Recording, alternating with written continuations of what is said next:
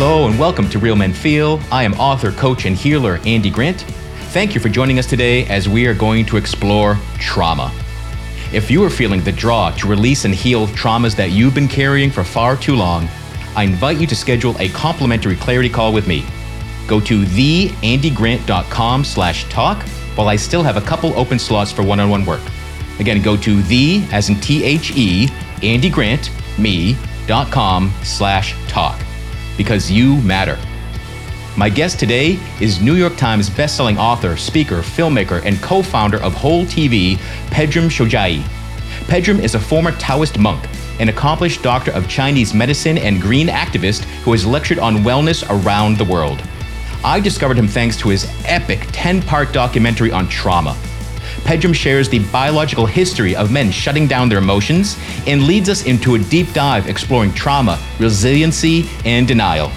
You'll hear great tips for what a guy who rolls his eyes at the notion of self love can do for himself, and hear what Pedram hopes can be humanity's quantum leap. Let's do it.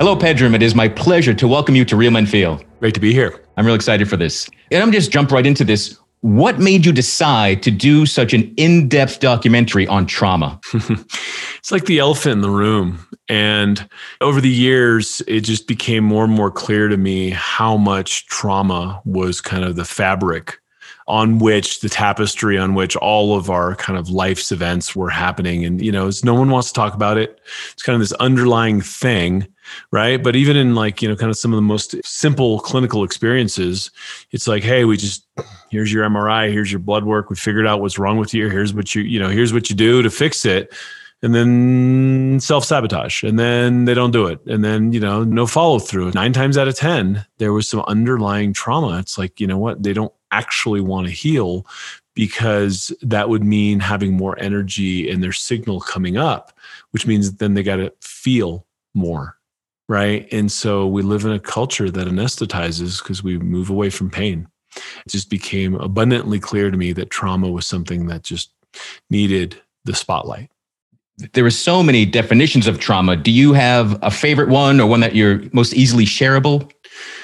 I mean, look, any event that had a psycho emotional spiritual imprint that stayed with you, having some sort of reaction or aversion to something that was too high in magnitude for you to deal with at the time. You know you brush it under the rug and you you know you come back one day when you're taller smarter wealthier stronger to deal with it. But you know look you roll into the future and the punches keep coming. So it's really hard to go backward. It really is. Now i find that most men when i was growing up and even now are hesitant to get help even for the big obvious physical pain let alone depression, PTSD, more the unseen pains. So, how can men better appreciate and become aware of all the smaller traumas that are affecting their lives? Well, I mean, just think about the tape that's running through your head think about the ongoing themes, the dramas and the challenges you have at work, the problems you have with your wife. I mean, all these things are telltale indicators that there's something underneath that's kind of emanating this signal. But we're just not, you know, we're taught to cut and move forward. We're taught to, you know, suppress the feelings so that we can push on in life. And, you know, look, that works well in a battlefield. You and I are charging the enemy. I take a bullet, I fall down. You're going to sit there and cry over me. You're going to take the next bullet. You got to fight.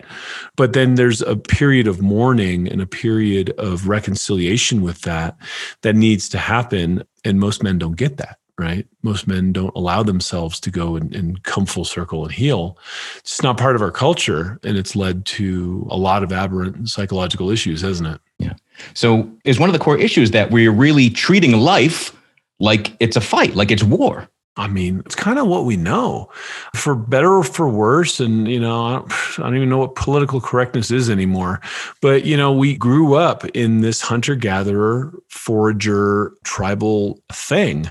And, you go back to some of the anthropological kind of studies on this. It's like, you know, we'd all be traveling together in a pack, and then one week out of the year, the predators would come and attack us, and the animals knew that we were coming. And, you know, we quickly figured out it was because the females in the tribe were bleeding right? So it's like, oh shit, this is a liability. This is a thing. So how about this for this week? Why don't you all just sit by the river and like have the kids gather nuts and stuff while we go out and hunt to keep everyone safe and you know just a real biological division of labor. And then fast forward you know a few thousand years of that happening it's just like hey how about you guys just stay by the river and keep the noisy kids with you and we'll go you know bring back some meat. And so there were evolutionary bifurcations in the way we started to adapt and feel. Like you got time to sit around and talk about emotions and talk things through and and feel it and emote it. And it's like you have tribe there. You could do things. And you're on a hunt. You can't even talk and you know guy goes down you got to keep fighting right? And so it created a separation. Now you know the world's changed and you know things are coming back together and changing in ways that are frankly unpredictable at this point. But i think that we would be remiss not talking about the kind of evolutionary trajectory of kind of the male female tribal dynamics that got us here and now, yeah, I mean, look, do what you want and be who you want and all that. But, you know, there's millions of years of biological tendencies that forced men to become more succinct and capable of cutting their emotions. And in doing so, there were tried and true methodologies. You come back, you sit with the shaman, you come back, you mourn, you do all these things to reintegrate. And so we threw the baby out with the bathwater. So we learned how to cut the emotions and we left none of the ritual or any of the things that were designed to capture that state and bring us back into wholeness and healing. And now it's all stiff upper lip all day, every day, right? Yeah. It just doesn't work. Yeah. That was something one of the things I, I mean, so many men that will say, you know, the past is the past, no use complaining, you know, soldier on, all that sort of stuff. And they seem to function well. So is that resilience, denial, or both? I mean, look, being a clinician and a doctor for so long, there's always the wife that dragged that dude in when his heart started banging too hard. You know, the guys have, you know, higher incidence of heart attacks and hypertension and all those types of things because they internalize it, right? They're likely to go towards alcoholic tendencies, using some sort of sedatives, doing some sort of aberrant behavior, you know, cheating on their wife, whatever it is, as a stress relief mechanism that isn't necessarily wholesome because they are pretending to be this tank that you know has bulletproof armor right? It's just a false narrative and it's not fair to our boys. So is the notion not even the notion the reality of kind of the unfeeling man the man that is separated from his emotions are we victims of our biology and evolution yeah, I mean, listen, I think there's sociology. I think that the biology and the evolutionary pathways that cut off, there's actually chemicals that get secreted. I think only for men in utero that start to trim some of the neuronal connections for kind of emotional latency, if you will. And so the limbic system develops differently. And it was, I mean, it was primal division of labor. And I think that we just took the brunt of it and got real good at hunting, got real good at fighting wars, right? Like we get it done. And we have now evolved into a much more complex world where life just ain't that simple. I wash dishes with my wife every night. You know, like there's no division of labor on the home front. And, you know, we're, we're trying to all kind of, you know, figure out this new normal and I think it's wonderful. So I don't want to be, you know, I don't want to be dismissive of the fact that you know things have changed and that's cool, but not looking back at how we got here, I think is, is stupid, right? Like we were different. We did it differently. Mostly, you know, most tribes, most cultures did it differently between men and women. It was a division of labor, and we kind of evolved, you know, down our own kind of forks is this same notion of always on the hunt, always on the fight? Is that what's behind so many men being resistant to ask for help, to say, I'm hurting? Yeah. Yeah. Because I mean, look, the show must go on. And if I slow down, then I got to admit a lot of things. right? I got all sorts of stuff that happened, right? You know, whether it's bullies from the schoolyard, whether it was, you know, losing your job, whether, you know, whatever it was, you know, we've buried it for so long that it's just, it's too, it feels like it's insurmountable to even, you know, turn around and address that. So we just move forward, right? We move away from it. So if our biological drive, our ancestry, everything that brought us up to this day in our life says just keep going forward, shut it down, don't feel. Examining our wounds will be even more painful, so I'm not going to do that. Is it really at the point that we have to hit that proverbial rock bottom, each individual, in order to get help? No, but for most of us, we're numbskulls, right? There's a lot of merit in listening to the wisdom of elders. There's a lot of merit in reading books and being like, oh shit, I do that. Maybe I shouldn't. But we're numbskulls. Like we're so caught up in our world. We're so caught up in like the guy I need to be for my family and, you know, the breadwinner and all these kind of narratives that keep us bound to a storefront that we have to uphold at any cost. That just seems like a frivolous pursuit, doesn't it? Yeah. One thing I really liked most of your 10 part documentary on trauma was how many options for healing, how many different paths there were. But I've met lots of people that will, they'll find something that works for them and they be, be kind of pissy if everyone else doesn't get the same results or better by doing that same thing. So, is there one ideal path for everybody? May multiple healing modalities work for everybody? Like, what are your views on that? I mean, look, whatever works for you, that's your thing. Right. And we're all different. We're all wired differently. We're all, you know, like some of us are uh, auditory, some of us are visual, some of us, you know, are sensory. And we have different kinds of traumas, right? We have different kinds of history. And so, you know, the one size fits all model has already proven to just not work in medicine. And I think we've learned over the last, you know, several couple decades in particular that, you know, the psychological resilience, protective factors and all these things that you know can be added to a human to help them through this are just a part of it but there's many ways to climb the mountain and you got to find your own right? And so people who are all just like you know tap this and it'll make your history go away like come on you know there's just so much crap out there. Has it always been easy for you to ask for help receive help no, I'm a numbskull too, man. I mean, yeah, you know, I grew up with a dad who was just, you know, like, hey, if you're done with your homework, do more homework, right? Or, you know, if that guy comes to bully you, you punch him in the face first. And yeah, you know, it's all this guy wisdom, right? And some of it saved my ass and some of it's great, right? Like I'm I'm not the guy that gets picked on at a party, right? So there's again, there's things that are helpful to you know survive the kind of the nasty streets if you will. And there's things that develop you into a brute and make you less capable of feeling things and understanding what you're feeling. And that becomes a real bad downward spiral, which there are very clear cut ways of anesthetizing that. I mean, Coors Light is on your TV every day trying to tell you that that's the way out, right? Like there's so many ways to culturally escape without looking like you know, pardon my expressions, like if you're soft, you're a faggot or you're gay or, you know, all these weird colloquialisms that come from homophobia and just all sorts of shit. Right. And you're like, well, I don't want to be that. Right. And it's, it's just all just nonsense, but, you know, it's just kicked down generation or generation. What would it take to end that? Or are we ended? Do you see it getting better or is it just still shit's flowing downhill? No, it's getting better. And it's also, you know, you see, you saw it in the political cycles this last round. I mean, people are kind of digging in their heels, and people who have resisted feeling are certainly not interested in feeling it all now, right? I'm seeing some real serious, significant cracks in the concrete with somatic therapies, the psychedelic assisted psychotherapies. You know, I think the narrative is opening up, but I think the pendulum is swinging real hard. I can't keep up with all the pronouns and I can't keep up with all the fucking Nazis. You know what I mean? Like it's just like there's a middle and right now the pendulum is just swinging so hard that it's just it's hard to relax. Everyone's mad. Yeah.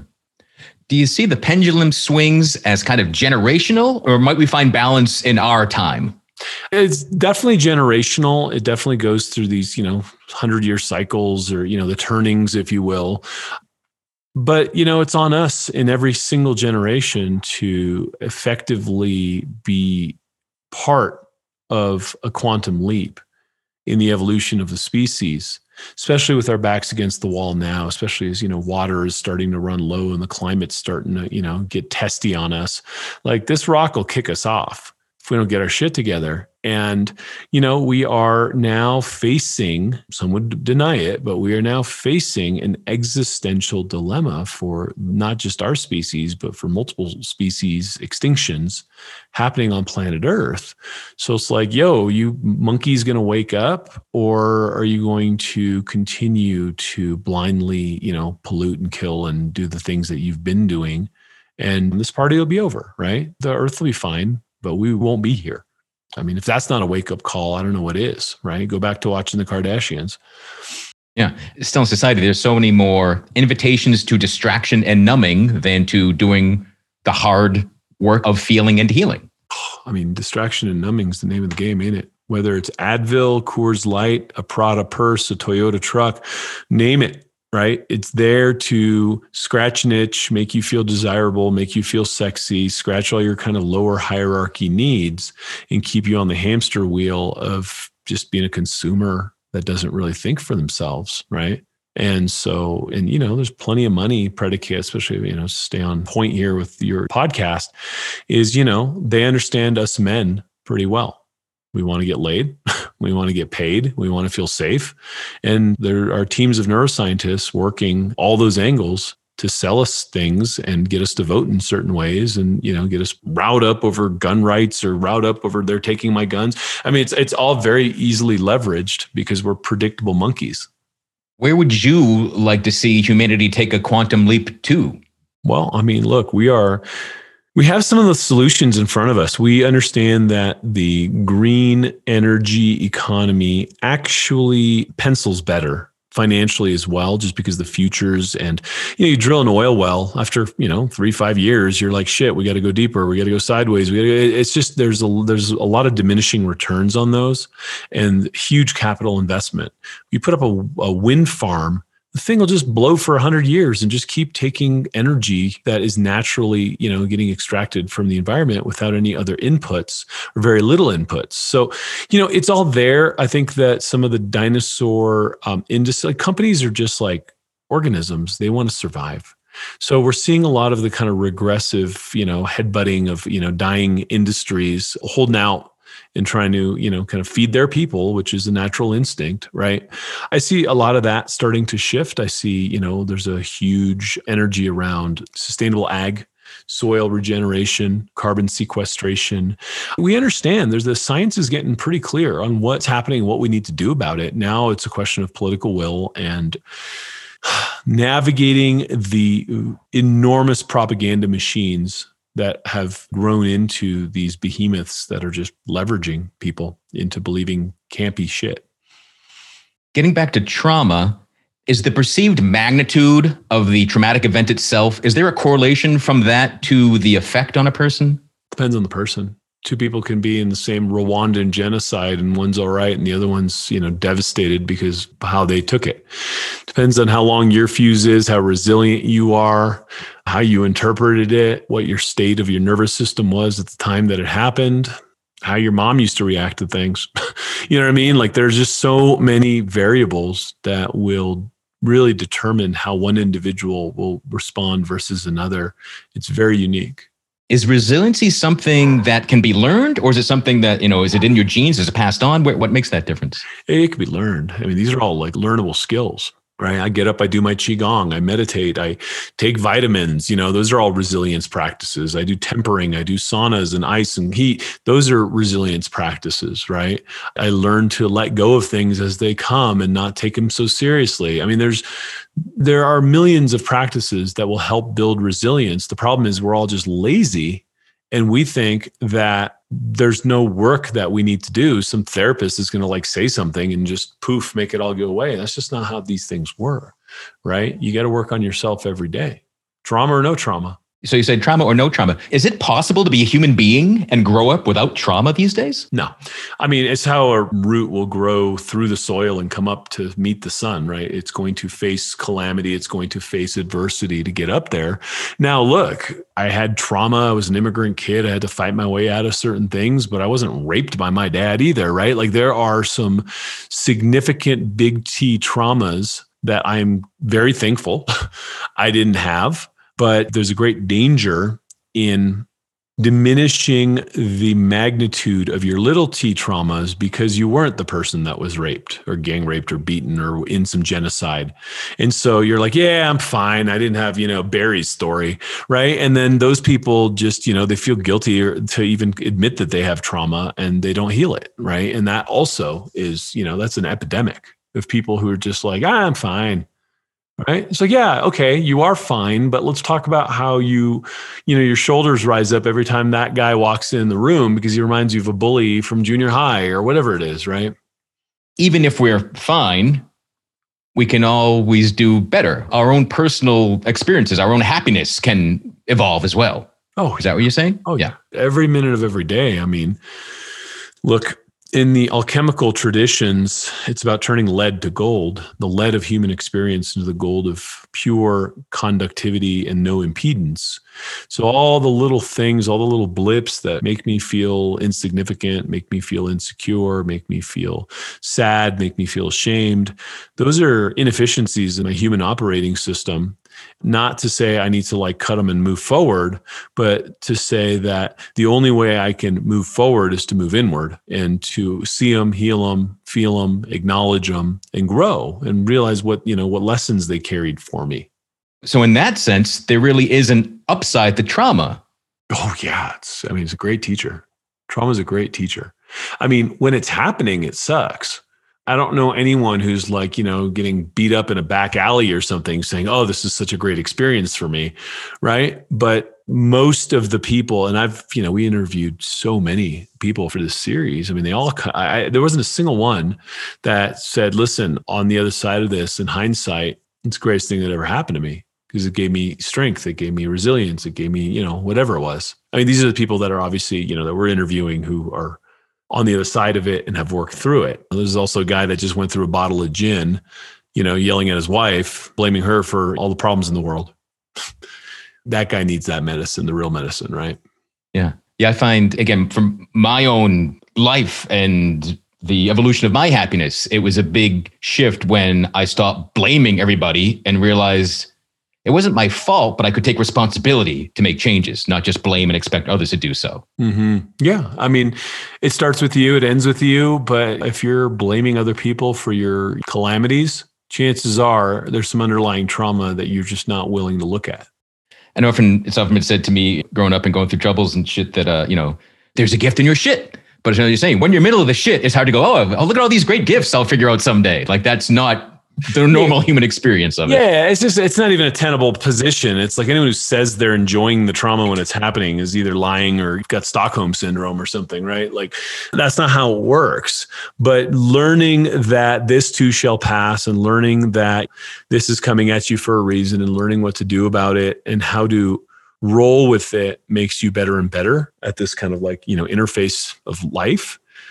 And look, I mean, I would have it no other way, right? Like my personality, my operating system is all really kind of predicated around a kid who had to fend for himself and find a way and outsmart and you know all these things that then gave me edge as an adult and as you know a multimillionaire film producer and all the things that came from all that calamity, right?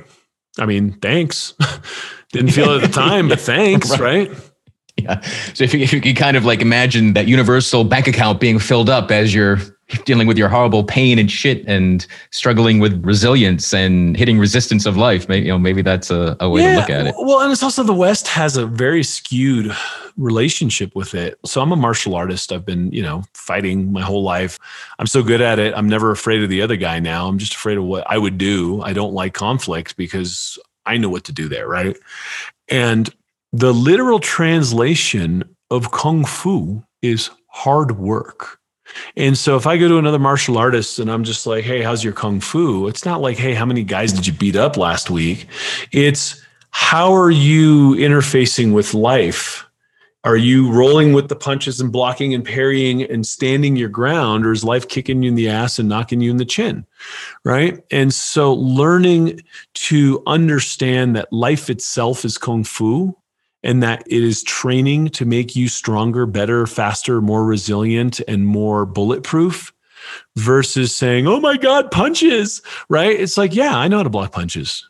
I know how to block kicks, and I know how to not anticipate whether it's a blocker, a punch, or a kick, because sometimes the guy's going to try to tackle you, and that's that's how life works, right? And and so learning to shift that interface of like you know blame and and self pity and all the bullshit that you know gets us in these weird cycles of sorrow and just ridiculousness here in the West that's just not even part of the operating system in kind of the monastic training that I had. And it really took a while for me to kind of shift out of it because I grew up here. I grew up in this traumatized culture that has been addicted to anesthetics. I often say that silence kills men. And that's a big point of the conversations I have on Real Men Feel is to kind of break down that silence. But, you know, going back to the hunter gatherers and we're out on the hunt, and yeah, we, men must be quiet and move with stealth. And we kept that but we dropped coming back, having rituals, having initiations, having healings. We dropped that. And and also in, you know, so many people are talking about martial arts and but it become mixed martial arts. So maybe it's all just physical, it's all ultimate fighting, and we've lost the well-roundedness of true traditional martial arts. Does that resonate? There's a philosophical core that is much more profound and relevant to the training of the whole human than, you know, some fucking arm lock that gets you, you know, rolling around with another sweaty guy trying to figure out who's the stronger gorilla, you know. And so I think it's there's been a real de-evolution of the martial arts into the mixed martial arts. And not to say those guys can't fight you know? Those guys are superior in a lot of ways because they've taken the best. I mean bruce lee was famously known for this you know he was doing fencing and dancing. And you know like you yeah take the best of everything and become better at your craft. But we did lose the baby with the bathwater philosophically because the operating system is kind of skewed. Now that said i'll still take an mma guy and have a beer with them over some arrogant yogi who does, you know, spiritual stuff and doesn't acknowledge that they have any anger. You know, in the martial arts, man, you know, a guy who's just been on the mat working his ass off and bleeding and sweating and working out his stuff and projecting and controlling and understanding the flow of his anger is actually a less angry person than the pathetic guy who, you know, pretends he's never angry, right? And that dude's scary. And he's also better than you right? And and, and so there's there's a degree of humility that comes with you know just scrapping right? Cool. I love that take on it certainly when i began to uh, growing up my worldview was life sucks then you die so why am i fucking waiting and when anyone would talk about, oh, Andy, you got to learn to love yourself. You got to nurture yourself. You need self compassion. I would just like roll my eyes. Like, what the fuck does that even mean? I was just like, bullshit. So, what translation for self nurturing might there be for the guy that rolls his eyes at that whole idea? Yeah. Well, I mean, look, I mean, that guy is probably like any other guy that's listening to this. Like, I just herniated a disc in my fucking neck. And it's just like, oh, yeah, that's there. Oh, that's still there. Right. And so for me, that starts with just kind of like rolling my neck and distracting and getting in a position that like comforts it. right. If your hamstrings are tight, let's try stretching those if you're fat let's try you know exercise. Let's let's just go for the immediate resolution of the thing that's in front of you. And that's called loving yourself right? It's not this like airy fairy patchouli shit right? Loving yourself is doing the thing that you need to take care of your body your mind your spirit your soul. If you're tired fucking sleep right? If you're thirsty drink water right? And so just just the self-care rituals that fall off you know what everyone now is is caught up in all these like memes. It's like you know i got to change my name to patanjali and you know dress differently and all this crap if i want to like do yoga because apparently that's the only way i can love myself. That's all bullshit right? Those are all just things that people are doing. And those are all identity politics that people get caught up in because it's hard enough being Brad. So now I have to be Patanjali and pretend Brad is, you know, no, no more. And that, that to me is the devil. That to me is, you know, moving in the wrong direction. Cool. So it sounds like a, a simplest basic way to, to look at self-love, compassion for yourself. Do what you like. Like do what feels good to you. That's self-care. Yeah but I mean, shy of addictions and dangerous, you know. Sure, sure. There are circuits that you don't want to trigger, and you know, go down that road because it's hard to come back. Obviously, you know, coming back from addictive circuitry is it's work. That too is a lesson, but you know, it's one one that I don't recommend for most. But yeah, I mean, what do you need? Is your back hurting when you're sitting there? Sit up straight. You know, if you can't run, figure out why. Stretch your hip flexors. You know, if you really, really like surfing and you don't get around to it, figure out a way to surf more often, right? I mean, because yes, you are going to die, but that doesn't mean kill yourself. It means enjoy the things that you enjoy until God takes you off this rock and you don't know when that's going to be. I notice also that that creativity shows up in a lot of ways for self-love, self-care. And when I talk to guys that are like in the trades and stuff, like I like point out, like even if you're pouring concrete foundations, that's creativity. Like you're building, you're making a legacy. So th- this creativity is that a big part of things that you see that can help and bring healing to people? For some, I mean, I think a lot of guys are kind of shut out of creativity or they don't want you know to admit that they're doing creative things because somehow that's gay. You know what i mean? Like there's all this like weird things around creativity but i mean i think everything you do is creative. And you know there's nothing wrong with being gay right? Like and so it's like all these weird memes that are just fucking guys in the head. For some they go into creativity. Some go into i, I mean for me it's I, I, have a brand new pair of skis right there. I've, i ski i've skied 60 days this year. I love it I created a scenario in my life where I get to ski all the time because that's what I love. And I work my ass off and I ski because I deserve it and I enjoy it. Right. And for me, that's my expression is I'm not painting on a canvas, but I'm skiing through trees and loving life. So whatever that is for you. Right. Yeah. For me, and the message I try to share, the point of life is to experience joy. Life is meant to be an enjoyable experience, life force, that energy that we are it's not misery and shame and guilt. Those are the blocks to it. That's what needs to get out of the way. And that doesn't get out of the way by you looking forward and just covering the rear view mirror. The only way that gets out of the way is for you to go in and acknowledge the entirety of your being and make amends with your past. You've probably done some things wrong. People have wronged you. Like it doesn't take that much work. It just feels icky. So no one wants to do it. But I've never seen another way out than in. You got to go in. So the evidence that you are busy and hardworking is really everywhere. Multiple books, TV series, films. I really admire all the creative efforts you have that are really serving humanity. What inspired your latest is, you know, this whole TV? What inspired the creation of that? What need is that out to fill? Yeah, I mean, there's so many things that are, I mean, just look at Netflix. It's designed to entertain and anesthetize the viewer and just give them what they want. Pass your time, watch this tonight. You're bored. You got nothing better to do. You know, binge watch this show. And, you know, it wasn't really serving the humans in a way that was actually going to help them with their lives. And so what we did is instead of going wide, we went really deep and, you know, just went into all the solutions, very specific solutions for problems that people have and myriad problems, obviously, because the, the, the network is, it's growing and it's big and it's doing cool things. But, you know, there's brain health, there's gut health, there's all these areas where people people are just messed up trauma. You know, we did the most comprehensive series ever done on trauma, right? Why? Because people who have trauma, most of them can't even afford a therapist, right? So, how can I help the masses? Well, let me go interview the top experts in the world on this stuff and put it in a format that's affordable for the masses so I could help more people, right? So, it's been a passion project. I love it. I mean, I'm yeah, there's a lot of moving parts, but I kind of sit in the middle and just kind of like direct the, the the soul of it, right?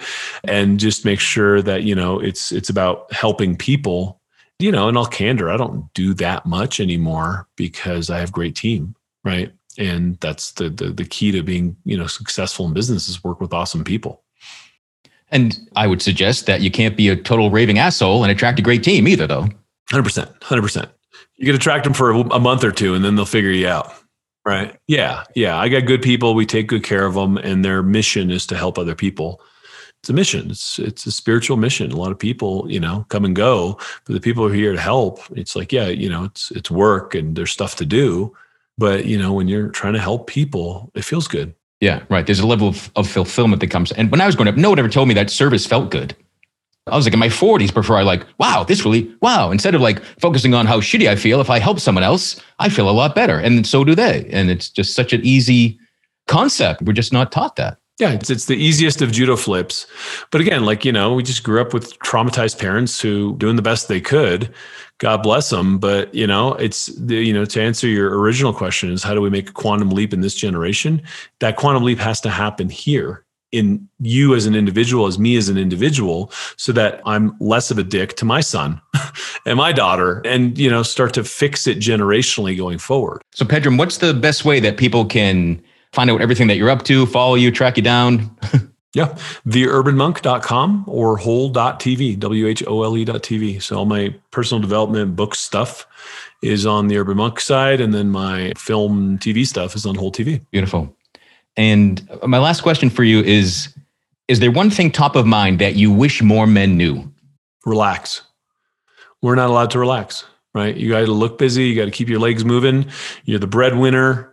You just, you know, you run yourself right into the grave. So we're just mules for society and we can't relax into being the tender loving husbands and you know dads and whoever we need to be for the people in our lives because we're all infected by this script that we got to be tough and we got to keep going. It's bullshit. Awesome.